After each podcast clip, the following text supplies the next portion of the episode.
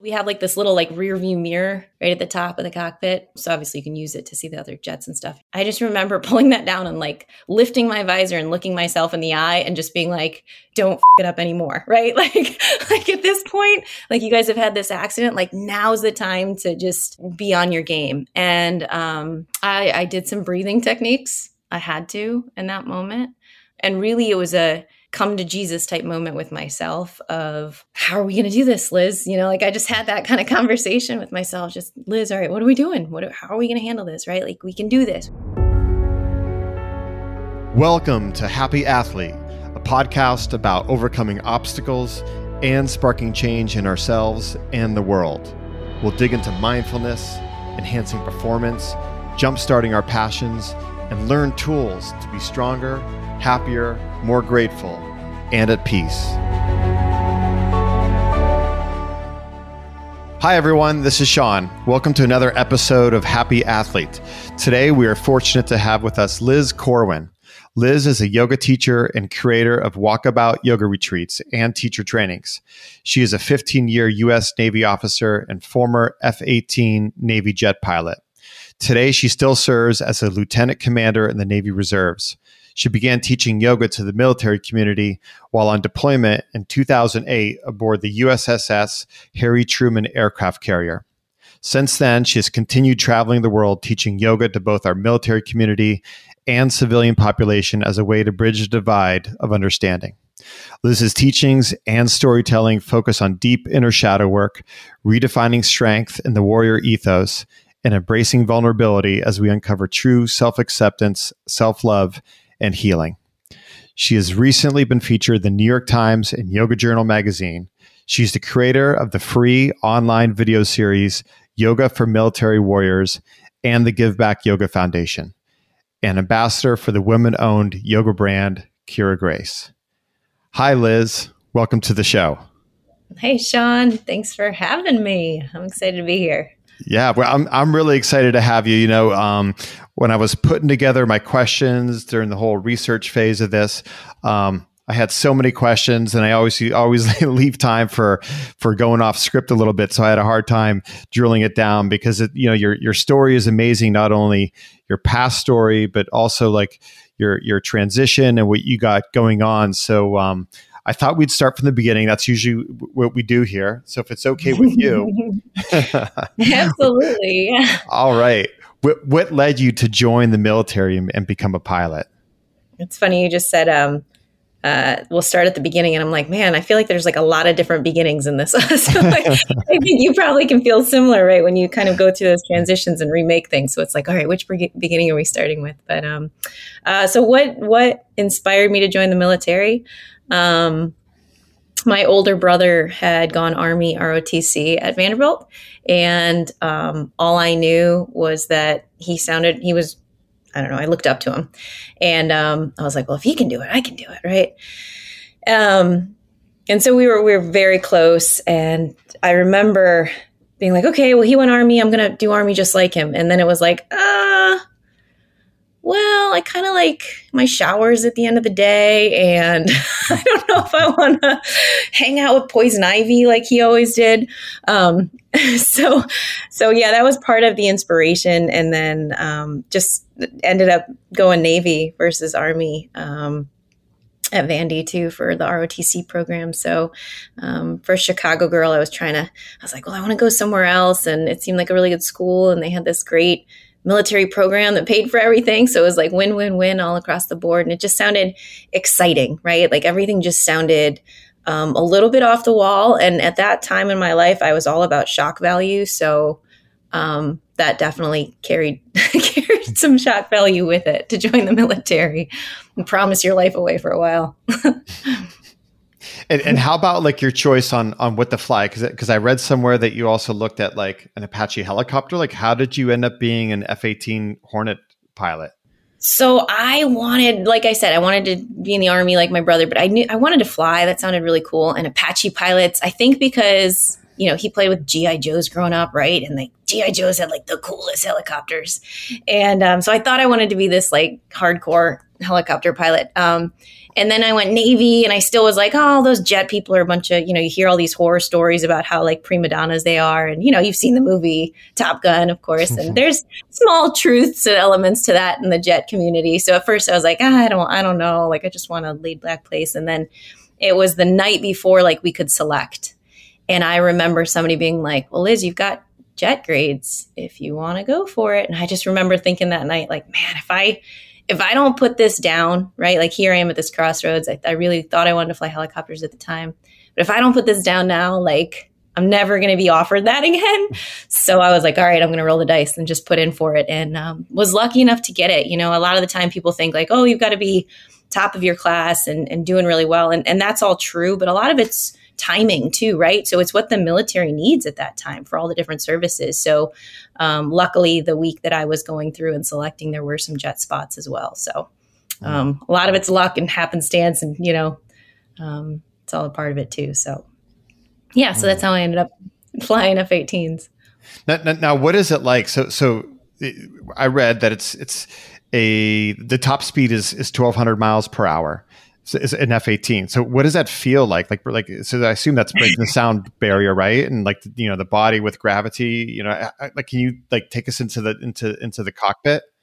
It's kind of funny that when you're going that fast and even breaking, like, you know, you're like, oh, you broke the sound barrier, right? It's like, you don't, the only way that you'd know that is if you looked behind you and maybe saw, you know, the plume. Mm-hmm. Um, If you're in there, you don't necessarily feel that part of it, you know, that little transition over. There's like a little kick sometimes, but not much. It's more of, honestly, if you're low and fast, that's when you really feel it, because you have something to gauge it by, right? So unless there's clouds, unless you're close to the ground, unless there's mountains, unless there's something that you're passing, or it's, you know, like anything else, that transitional pace of moving faster versus just going fast, right? If you're just going fast and there's nothing in relation, you can't always exactly tell when that happens. But if you're low to the ground or you're buzzing boats somewhere, just when you're not supposed to, but or or you know, you're um you you've got a reference point to that speed, or if you're taking off the carrier or ending abruptly, right? When you when we land. So those are the moments where I think that, like, when you actually feel the most from that speed, that change, that delta, or of course, when you're pulling G's and you're making some sweet turn and mm. you're about to pass out because all of your vision's starting to narrow down, which happened more than a few times. I will, I will be honest to admit. We used to call it, um, so there's obviously the blacking out, but then we have something called graying out, which is where you just start to see your peripheral start to go. And that's usually when you're like, okay, squeeze your butt cheeks and your leg muscles as hard as possible and push all the blood back up to your brain before you pass out. So, uh, so we had little tricks and stuff, and obviously the G suit, but so I would say, yeah, the, the pulling G's and then that having a reference point to the speed is really when you feel it more than if you're just like way up high and it's a blue sky. And you're like, I remember the first time I, I hit the speed of sound, I was like, is that it? Like, cause there's nothing around at the time. Like, all right. But, um, yeah. Mm. But when you buzz the tower nice and low, you know, and that's really fun. Mm. You mentioned Top Gun. I think that's what a lot of us picture, um, you know, Navy pilots like. And, and so, so you're in a field dominated by men.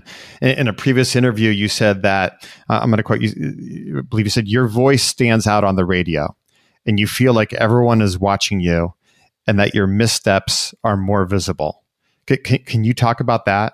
Yeah, I mean, you're under a microscope. I, I I would, for you, I would compare it to like if there's like a female kicker in the N F L, right? It's like everybody's going to know when she does something well, mm-hmm. and everybody's going to know when she does something poorly. Um, and it just, it's it's under a microscope, you know, and, and you yeah, you can't hide. So um, across the whole aircraft carrier, there's T Vs and um, speakers. So pretty much anywhere you are, you can hear the pilot that's landing or taking off and, you know, mm-hmm. just all the comms going on if you wanted to listen in. And, you know, all day long, it's it's voices on the radio. And mostly, unless you know the pilots really well and you can pick out their voice, you know, for the guys. But when you're one of only a few females and everybody kind of knows your voice, it, it it stands out, right? So if you screw up a radio call or you, you know, they hear your voice and then they're like, bolter, bolter, bolter, which means you didn't catch any of the wires went around, like everybody knows, right? So mm. yeah, it's just amplified um, your highs and your lows, I would say, throughout everything. So you just, you're living more in that fishbowl kind of thing. Right, right. And, and, and well, that, that that's, that's a perfect segue for my next question. Um, You talk, well, that's a new word. You just educate us on bolter, bolter. That's when you when you fly fly over, you miss the the wire, and you have to do another turn. And and you know, when I see this in like videos or on the movies, it looks like landing a jet on a, a moving aircraft carrier looks impossible. Um, in in two thousand ten, um, it was your sixth year as a fighter pilot, and you were on a eight hour combat mission over Afghanistan, and you were involved in a midair collision. You called it the longest hour of your life. C- could you take us back to that day and how you're somehow able to stay calm and catch the wire and land safely on the aircraft carrier? Um, yeah, that's one of those moments in your life where like, I really never want to talk about this again. no, just, and then I found that like, as, as you know, you do these, these interviews and it, it slowly started to come out. It, it's one of those moments where it's like, no, that those moments of your life really become those defining hmm. where every minute you remember so crystal clear for the rest of your life. And then it becomes kind of like, well, how dare I not share part of what came out of this, right? Um, one of my old teachers used to say that all the time, like, how dare we not, right? Like, how dare we not share those things? So yeah, I, um, we, we had this midair. Um, we were still pretty far away from the aircraft carrier. I'm not going to say exactly where, but not someplace that you want to eject, let's just say. And I knew, luckily, when we figured out that the, the planes were still controllable, right, and we could make it back. Um, I just, I remember it, it was going to take us an hour to get back to the aircraft carrier. And everybody's going to be waiting, right? And everybody already knows what happens as soon as you radio an hour away and let them know. Um, and I just, I pulled, we had like this little like rear view mirror right at the top of the cockpit. Um, so obviously you can use it to see the other jets and stuff in your, um, behind you. But I just remember pulling that down and like lifting my visor and looking myself in the eye and just being like, to excuse my language, but like, don't fuck it up anymore. Right. Like, like at this point, like you guys have had this accident, like now's the time to just be on your game. And, um, I, I did some breathing techniques. I had to in that moment.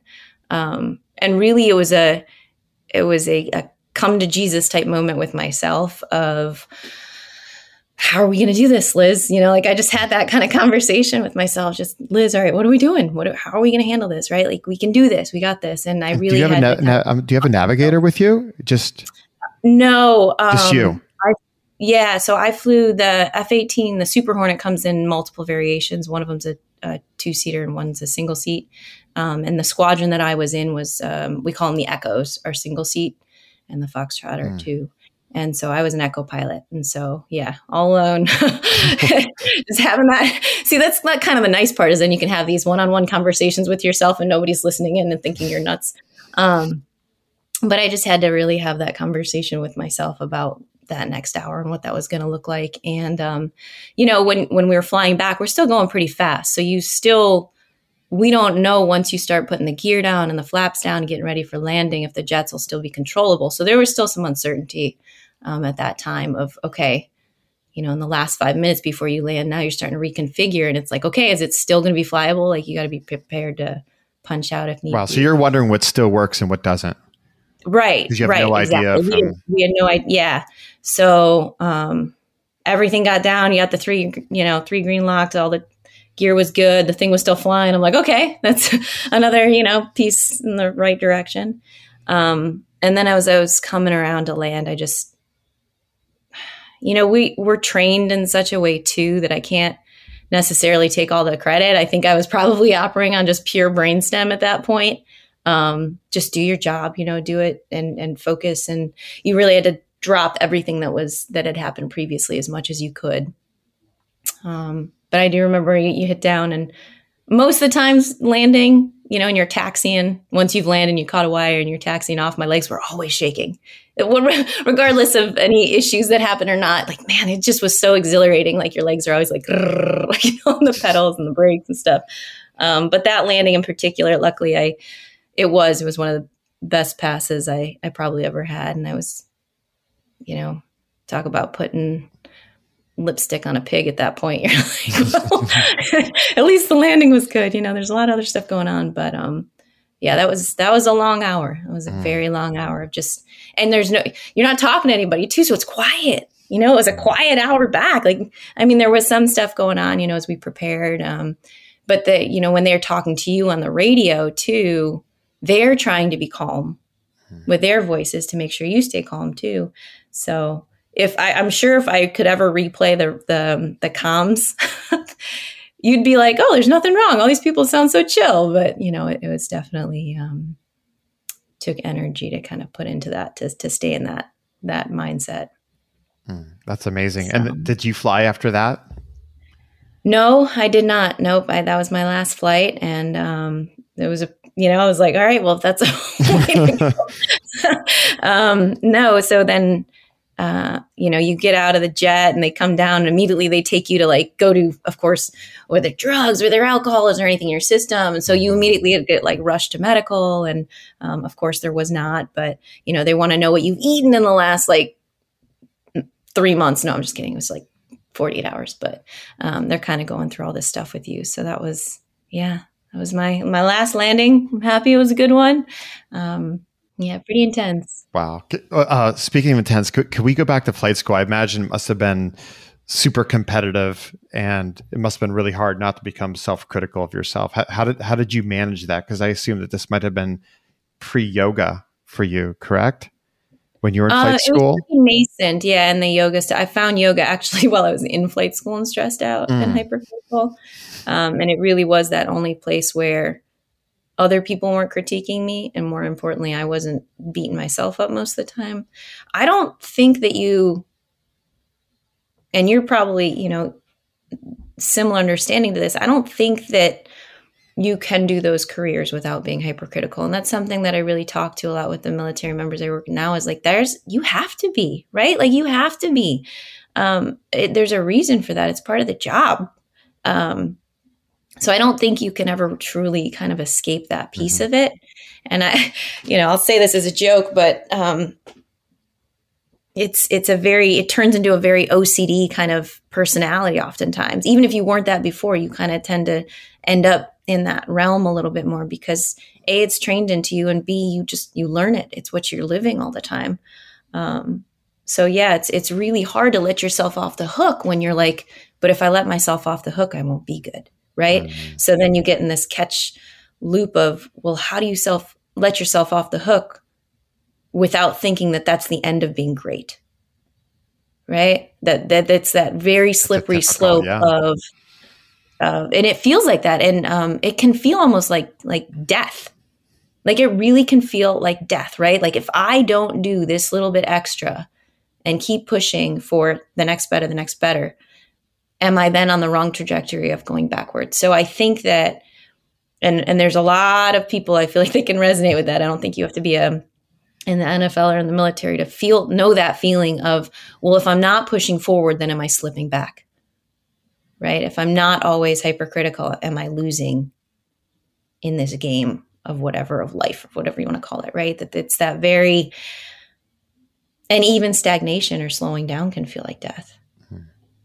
So, and you see that all over, right? Like, I mean, but yes, at that time it was very hypercritical, and I had, you had to be on top of yourself. And again, it was like the microscope and just all of it compiling. Um, and they, they, they want you to be like that, right? Like that's, that's part of being right. able to deal with stressful situations is to constantly, especially if you're alone in an aircraft, like you have to be your worst critic. If you see something and you screwed up, you got to do it better the next time, right? Nobody else necessarily might've seen it. So it's, it's part of it. I don't know if you can really escape that, mm-hmm. but that's where it becomes then, okay, well, we can't turn the volume knob off, but can we at least learn to start turning it down? Can we have access to know how to turn it down? And I think for a long time in my life, I didn't even have access to that volume knob of anything, right? Like, it's just like, all you knew was more, more, more, louder, louder, louder. But, and I think from yoga, like that's where that yoga piece or whatever, if you want to bring in that mindfulness piece, it's, it's not even necessarily blasting the volume back low. It's stop turning the volume knob up. And what does that feel like? And then if you take it down a click, what does that feel like, right? Of life. what is that? How do we get comfortable with that? Because that feels like death sometimes for some people in many ways. It's it's a very interesting kind of, I don't know, study, I suppose, of human psychology of you don't even have to turn the volume knob down on things. It's just if you stop the progression forward, it's like, oh, right. Yeah, that's that's a great way to think about it. I love that. Yeah. Um, you, you have such a raw and real story about the moment you found your found your calling. It deals with uh, fear of letting go, um, our fear of vulnerability and slowing down. You're you're on an aircraft carrier and began teaching to some Navy SEALs. And a, a fellow SEAL walked by and his teammates asked him if he wanted to join. And he said, yeah, right. But then you responded to him with, I'm going to let you fill in the blanks if you don't mind. And if you could take it from here, because it's a it's a funny and there's, there's so many layers in this story. It's fantastic. Yeah, that was um, that was actually so. Yeah, I started teaching a little bit on the aircraft carrier, but it wasn't to those guys. Those guys were the um, some of the um, uh, boat teaming and stuff back here in Virginia Beach, and and yeah, this they had their yoga space and mats in the same area as the rest of the gym. Mm. Right. So we've got twenty guys that are trying to do this yoga thing, but then you've got a hundred dudes that are like pumping iron five feet away from you. Right. This huge guy walked by. Well, something's going to happen. He was massive. And yeah, he was like, uh, one of his buddies, like, are you going to come do yoga with us? And he's like, yoga. Yeah. Right. You know? And I just kind of looked at him. I was like, what are you afraid of, big guy? And, uh, you know, looking back, I was like, that was, yeah, you don't really call out one of those dudes when they're, you know, lifting. Maybe and, that's not the and, time to and, and what did he but, say? But it, he he didn't really have an answer. Mm. He just kind of, yeah, there wasn't much of a response. It was m- because at the end of the day, that is what, like, right? Like the only reason we don't try new things is because we're afraid of failure. Um, I mean, I know that there's things I won't try right now because I'm afraid of failure. Like I wouldn't pick up a guitar right now and try to play for you. But, um, yeah, there was just kind of silence. And I I, I, th- I was trying to be, you know, funny at the time and joking with these guys. But later I, I really thought about it. I'm like, yeah, that's the truth about it, right? Like, what is there to be afraid of to even try it? And again, it comes back to exactly what we were just talking about, right? Like that slowing down in any sense of the word can feel like you can, it often can make you feel like I'll never be able to go at the speed I did again, right? Like maybe I won't be able to pick up my pace again and move forward. Like there's this very raw accompaniment to that feeling of slowing down, right? Like what if I'm never good? What if I'm never great? What if I lose how to push myself?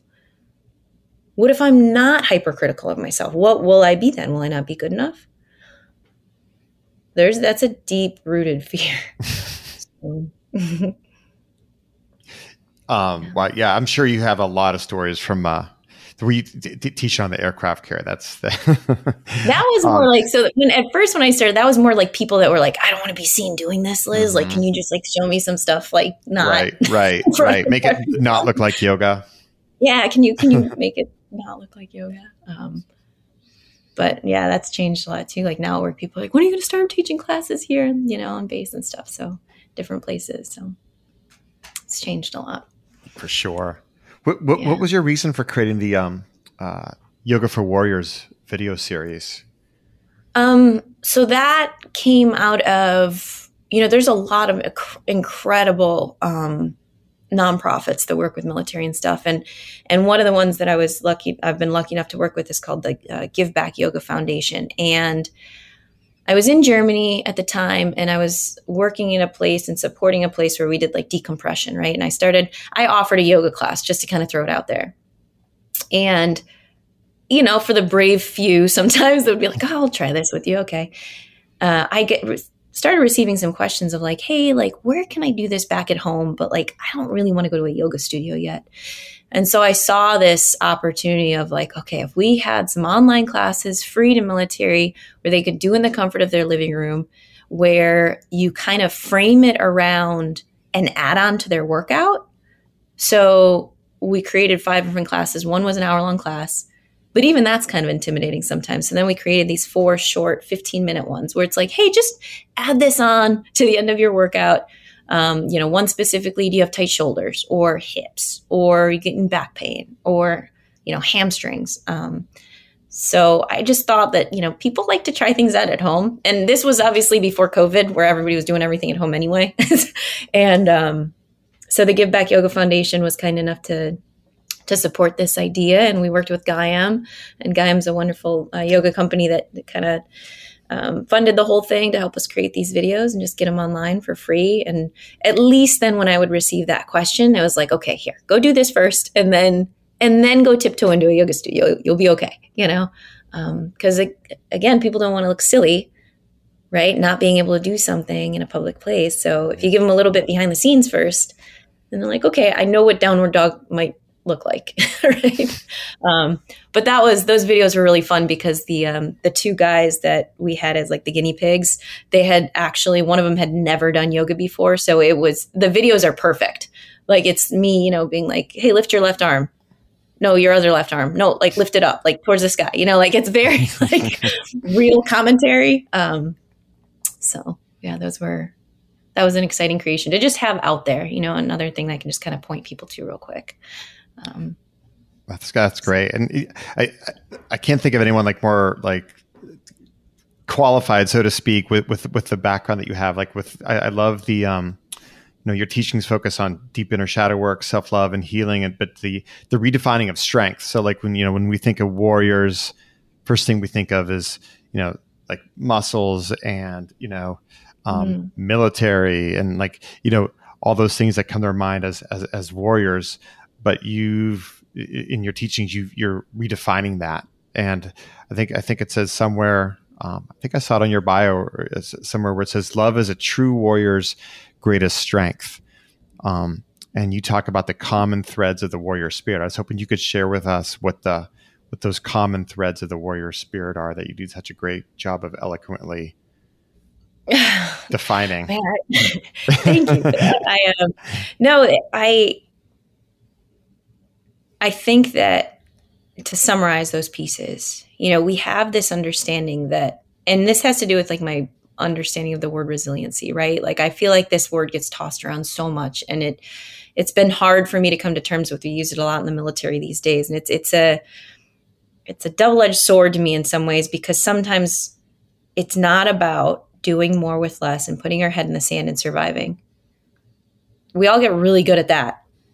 Mm-hmm. That's not really strength. That's not really resiliency. That's not really um being a warrior, right? It's actually like failing and flailing and and growing from that, right? Like it's not just how, how, how can I put my head in the sand like an ostrich and plow through something and okay, I made it to the other side and I did it and I survived, right?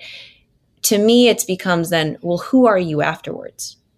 Have you just put a shell over yourself, right? Have you just hardened up so tight that now there's no more room, that you can't connect with those you're closest to because of some of these limitations to what you can, you've learned to allow in? So to me, that warrior is, is that fearless, I will be okay, even when I'm scared shitless. I will be okay, even if I screw this up. I will be okay, even through all of that, um, the, not just the highs, but the lows, right? That, that to me, it's someone that's not afraid. And you talk for a minute about going like shadow work, right? To me, and I'll just frame that a little bit when I speak of that, shadow work is not being afraid to go into the dark places within ourselves and within who we are. Um, and learning to not just deal with our demons, but snuggle them and hug them and wrap them in so much love and appreciation and recognition that they were there to get us through something, right? Like most of all of our demons that every single human being has, it was a survival mechanism at some point, right? Like we didn't just show up with that. Like most of the time it's something we learned, right? And so it it it, it was our friend in a way. If we don't ever face it and we just hide from it, we harden up to it, it never becomes our teacher. But if we can kind of lean back into that. So to me, like being a real warrior is not being afraid of those things that we're most terrified of and then facing them, right? Or like snuggling with them, or like, you know, I'm not saying doing this on your own. Like I, I'll be the first to say that I talk to, um, I wouldn't, I don't know if I can, she's not really, she's a therapist, she's a counselor, she's a, a shaman, whatever you want to call it, right? Like my, I have to speak with her at least every other week or once a week to, to make sure I'm not going into those places alone necessarily. So I'm not saying everybody should just start doing this work on their own, right? Like go with a qualified person to hold your hand during it. But that, that to me is, is like true warrior spirit. Um, you know, if you even think of like words like, the word hero or something that gets tossed around, right, or courage, you know, and all those words that, mm-hmm. that have to do with, it's not doing something when it's easy and when you're good at it. It's, it's when the whole table stacked, you know, the cards are stacked against you. And, um, and so, yeah, so I find this very delicate balance of talking about these things about being a warrior of, yes, it's strength, but it's a, it's a very shifted type of strength. It's a very subtle sh- sense of strength, which, you know, ties into some yoga poses too, I suppose you could say, you know, in terms of something might look very unmoving on the outside, but it might be shaking underneath the seams, right? And um, that kind of strength that you don't always necessarily see. But back to your question, back to some of the things you're bringing up. Yeah, like devotion, right? Love, devotion, discipline, um, service, right? Something, the devotion piece is, and the, you know, dedication is like something bigger than yourself. Like, what are you doing it for, right? Like, you might just doing this for me. And that's where it kind of ties in, right? Like, am I doing this for me or am I doing something bigger than myself? In the military, that's okay. Well, am I serving just for myself or am I serving some higher purpose, some higher goal, some higher belief, right, of the way things could be? You know, we have all these staples in our country, right, of and freedom and democracy and, and justice, and right, so you could see it in comparison to that. But then I also see it as, okay, on the yoga mat and in in that world, it's okay, is it just for me or is it for some more higher common goal, right? Is it for other humans? Is it for my connection with them too, right? Are we in this together? Is it really just Liz on an island? Um and that ties directly then into the service piece, right? So there are a lot of similarities to me of like getting out of your own way. And then the discipline piece is, how do I hold myself to that commitment, right? How do I hold myself to that commitment? Um, I talk about this with my yoga students sometimes in our teacher training. Like, I, I see it very circular, and, and I don't know, you know, this might be just audio, so I'll just kind of po- draw it out for people in their minds. But if you imagine a circular circle, like the, the, you know, a clock, um, and we keep kind of popping up. We come out of it, you know, towards like the ten, eleven o'clock hand, right? We pop out of the water for a minute and we're like, okay, all right, life's good. I've got it. You know, here I am. I know who I am. You pass the noon position, then you get over to the one or two and it's like, okay, I'm going back in. I'm stronger. I'm ready to dig deeper back into myself again. And you kind of dip back below the surface, head down to six o'clock, and then you come back up and you catch your breath again. And so that discipline to me is about like, well, you don't get just to do that once in life. You do that over and over, right? And you face those fears over and over. And each time you learn more about yourself and you get stronger in that same sense of the word as we talked about it before. But then that's not the time to just lay on the beach and, and quit. It's like, no, no, no. Now that you've learned that you could go deeper, now it's time to do it again, right? And that each time we start to chisel that out within ourselves, it's it's not just for ourselves. Ultimately, as we heal ourselves, we heal everyone else around us, right? Whether it's in our interactions or the way we see the world or the things that can be inspired with them. So to me, that's kind of part of it. It's like, you know, even on those days where I don't like feel like talking and crying with my therapist or something, I'm like, you know what? All right, let's go back in. Let's do this, right? Like, because I until I start to heal myself inch by inch and, and have that discipline to do that and go there, um, I can't expect it for anybody else, right? Like um, until I learn to have like ultimate compassion and appreciation and and let myself off the hook, I'm never going to let anybody else off the hook, right? Like there's no way, because everything that they do is just going to be exasperated or uh, exacerbated. And I'm going to point out their flaws if I haven't learned to kind of incorporate my own yet. So mm. yeah, those are some of the similarities I kind of see between the two worlds. Mm. That's beautiful. Thanks for sharing that. That's awesome.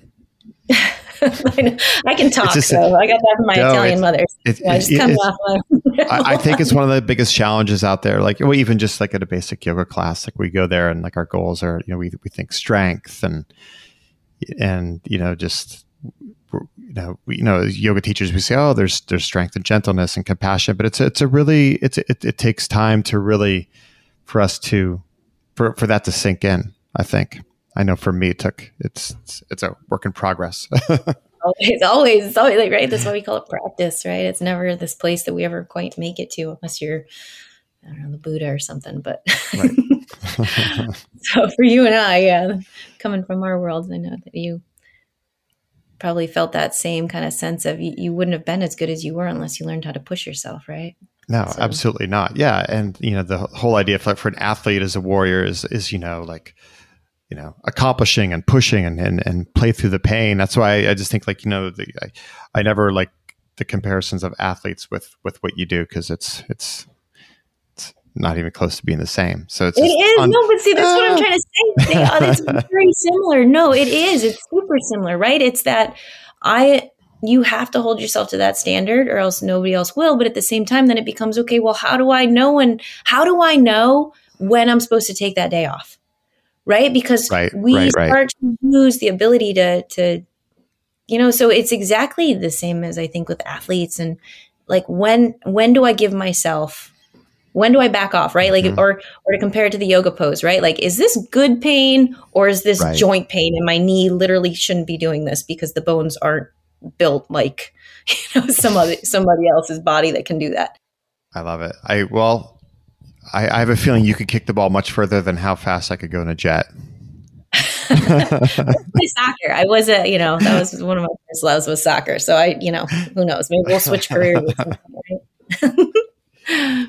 Yeah, I uh, no, but I, I know exactly what you're saying. It, it is difficult, and I know for a lot of athletes there is that self. Uh, you know, the, you're right. Like if, if there's not some sense of perfectionism, they're never going to get anywhere. But if, if, if their perfectionism is so at such a place where they just are constantly beating themselves up, and like, like you said, like working with, with, with the volume, if there's, if there's not, if that's missing, then that's the, that's, that's, that's the sticking point. What can mm-hmm. lead down the bad road. And I think that's where it comes into like knowing our bodies and listening mm-hmm. to our bodies and our own intuition. And so much of what society tells us is not to trust in our own knowing, right? Our own knowing, our own intuition, the things that we know that we can't explain to somebody else. And so a lot of this is, well, how do I get back in tune with my own voice and knowing what's true to myself, right? Like if I could really know what that pain feels like in terms of, is that good? Is that pushing? Mm-hmm. Is this the right time to push forward? Or am I just doing that because it's all I know? Right. Right. Um, and I think a lot of that is learning to really listen to yourself in a true way of what you need. Same with food, right? If you think about at, like athletes and food and like how we're feeding ourselves, right? Like, is this, is this truly nourishing me, or am I craving this because of something else that's off, right? Is it a cover up that I, that my body's craving sugar because of something else that I wasn't taking care of properly, right? So even nutrition, I think, is very closely related to this. Like, what does my body actually need, and how do we get back in tune enough with being able to hear that clearly instead of it being some fake voice or, you know, right. Because I think a lot of it is, can I trust this voice? Is this one telling me the truth yet? And we don't do that a lot. So yeah. Yeah. Well, hey, I'm sorry, but we're down to our last question. And I, I have a lot more, but I'll save those for another day. But uh, this, where where can they get in touch with you, find you on your, on your social media, maybe take a virtual class with you, anything that you can yeah, share, I'm with, actually, share with them? So I have actually been on, back on active duty for in since COVID hit. Um, but I'm excited uh, to say that come January of twenty twenty-two, I'm going to be back to focusing solely on my yoga life. Um, you know, it's been a nice run, but I, I'm ready for a little time off. Um, but yeah, so I'll be, I'll be back into the whole yoga world and, and running. I don't have, don't have anything planned specifically for twenty twenty-three uh, or sorry, twenty twenty-two. I do have a few in the works for twenty twenty-three. Um, and there's some interesting things. It's funny how, you know, we were talking about turn the volume down. If you turn the volume down, some weird things have been popping up lately. Um, like I might be working with some veteran organizations, running some retreats specifically for veterans in twenty twenty-two. So who knows right now?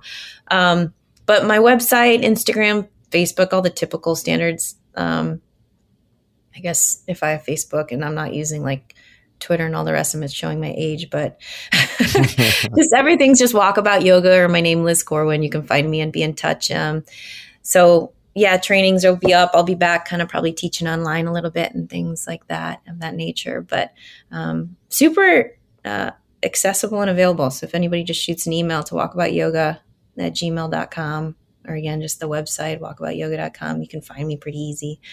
Um, I don't necessarily always have somebody else running my site, so I'll probably be the one that responds back. Yeah, I won't be like, oh, you can talk to my assistant, then maybe I'll talk to you here.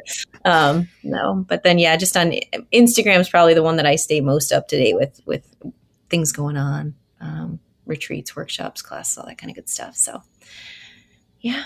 All right. Th- thank you so much, Liz. It was it was such a pleasure speaking with you. And thanks to everyone out there listening. Please share this episode with anyone you think could benefit. And take care, everyone.